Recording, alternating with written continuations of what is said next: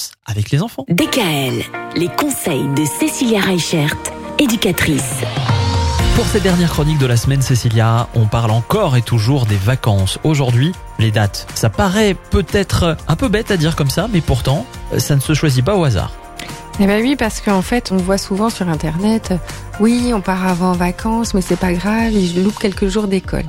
Alors c'est pas grave, oui et non. Quand votre enfant est en maternelle, effectivement, ce n'est pas grave, même si euh, l'école reste obligatoire, de louper quelques jours pour partir en vacances.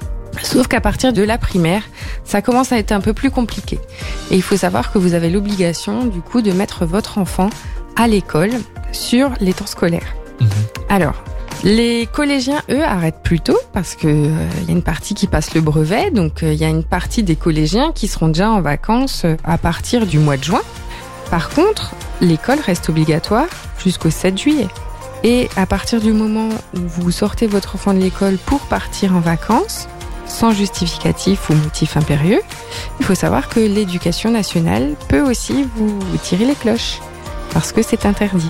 Et il y a beaucoup de parents en fait qui n'ont pas vraiment conscience de cette règle et euh, qui sortent souvent les enfants de l'école. Il faut savoir aussi que euh, par rapport à la fin des cours, il y a certains euh, lycéens qui arrêtent déjà le 10 juin. Donc euh, il y a la possibilité de partir hors vacances scolaires. Donc toutes ces petites dates-là vont être importantes. Et c'est pareil, on parle de la rentrée. Oui, mais s'il loupe un ou deux jours à la rentrée, c'est pas très grave. Alors en soi, oui, c'est pas très grave. Sauf que votre enfant, du coup, en loupant la rentrée, va louper le coche avec ses copains, va pas forcément euh, prendre le même rythme et du coup va avoir peut-être plus de mal aussi à s'habituer et à prendre le rythme de la classe.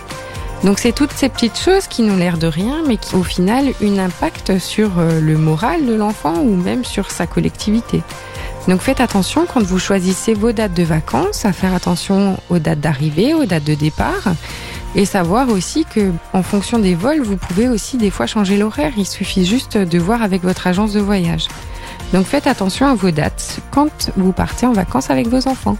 Merci Cécilia. Pour l'instant, on va partir en week-end. C'est déjà pas mal. Et puis, on va se donner rendez-vous lundi. Bon week-end DKL, retrouvez l'ensemble des conseils de DKL sur notre site internet et l'ensemble des plateformes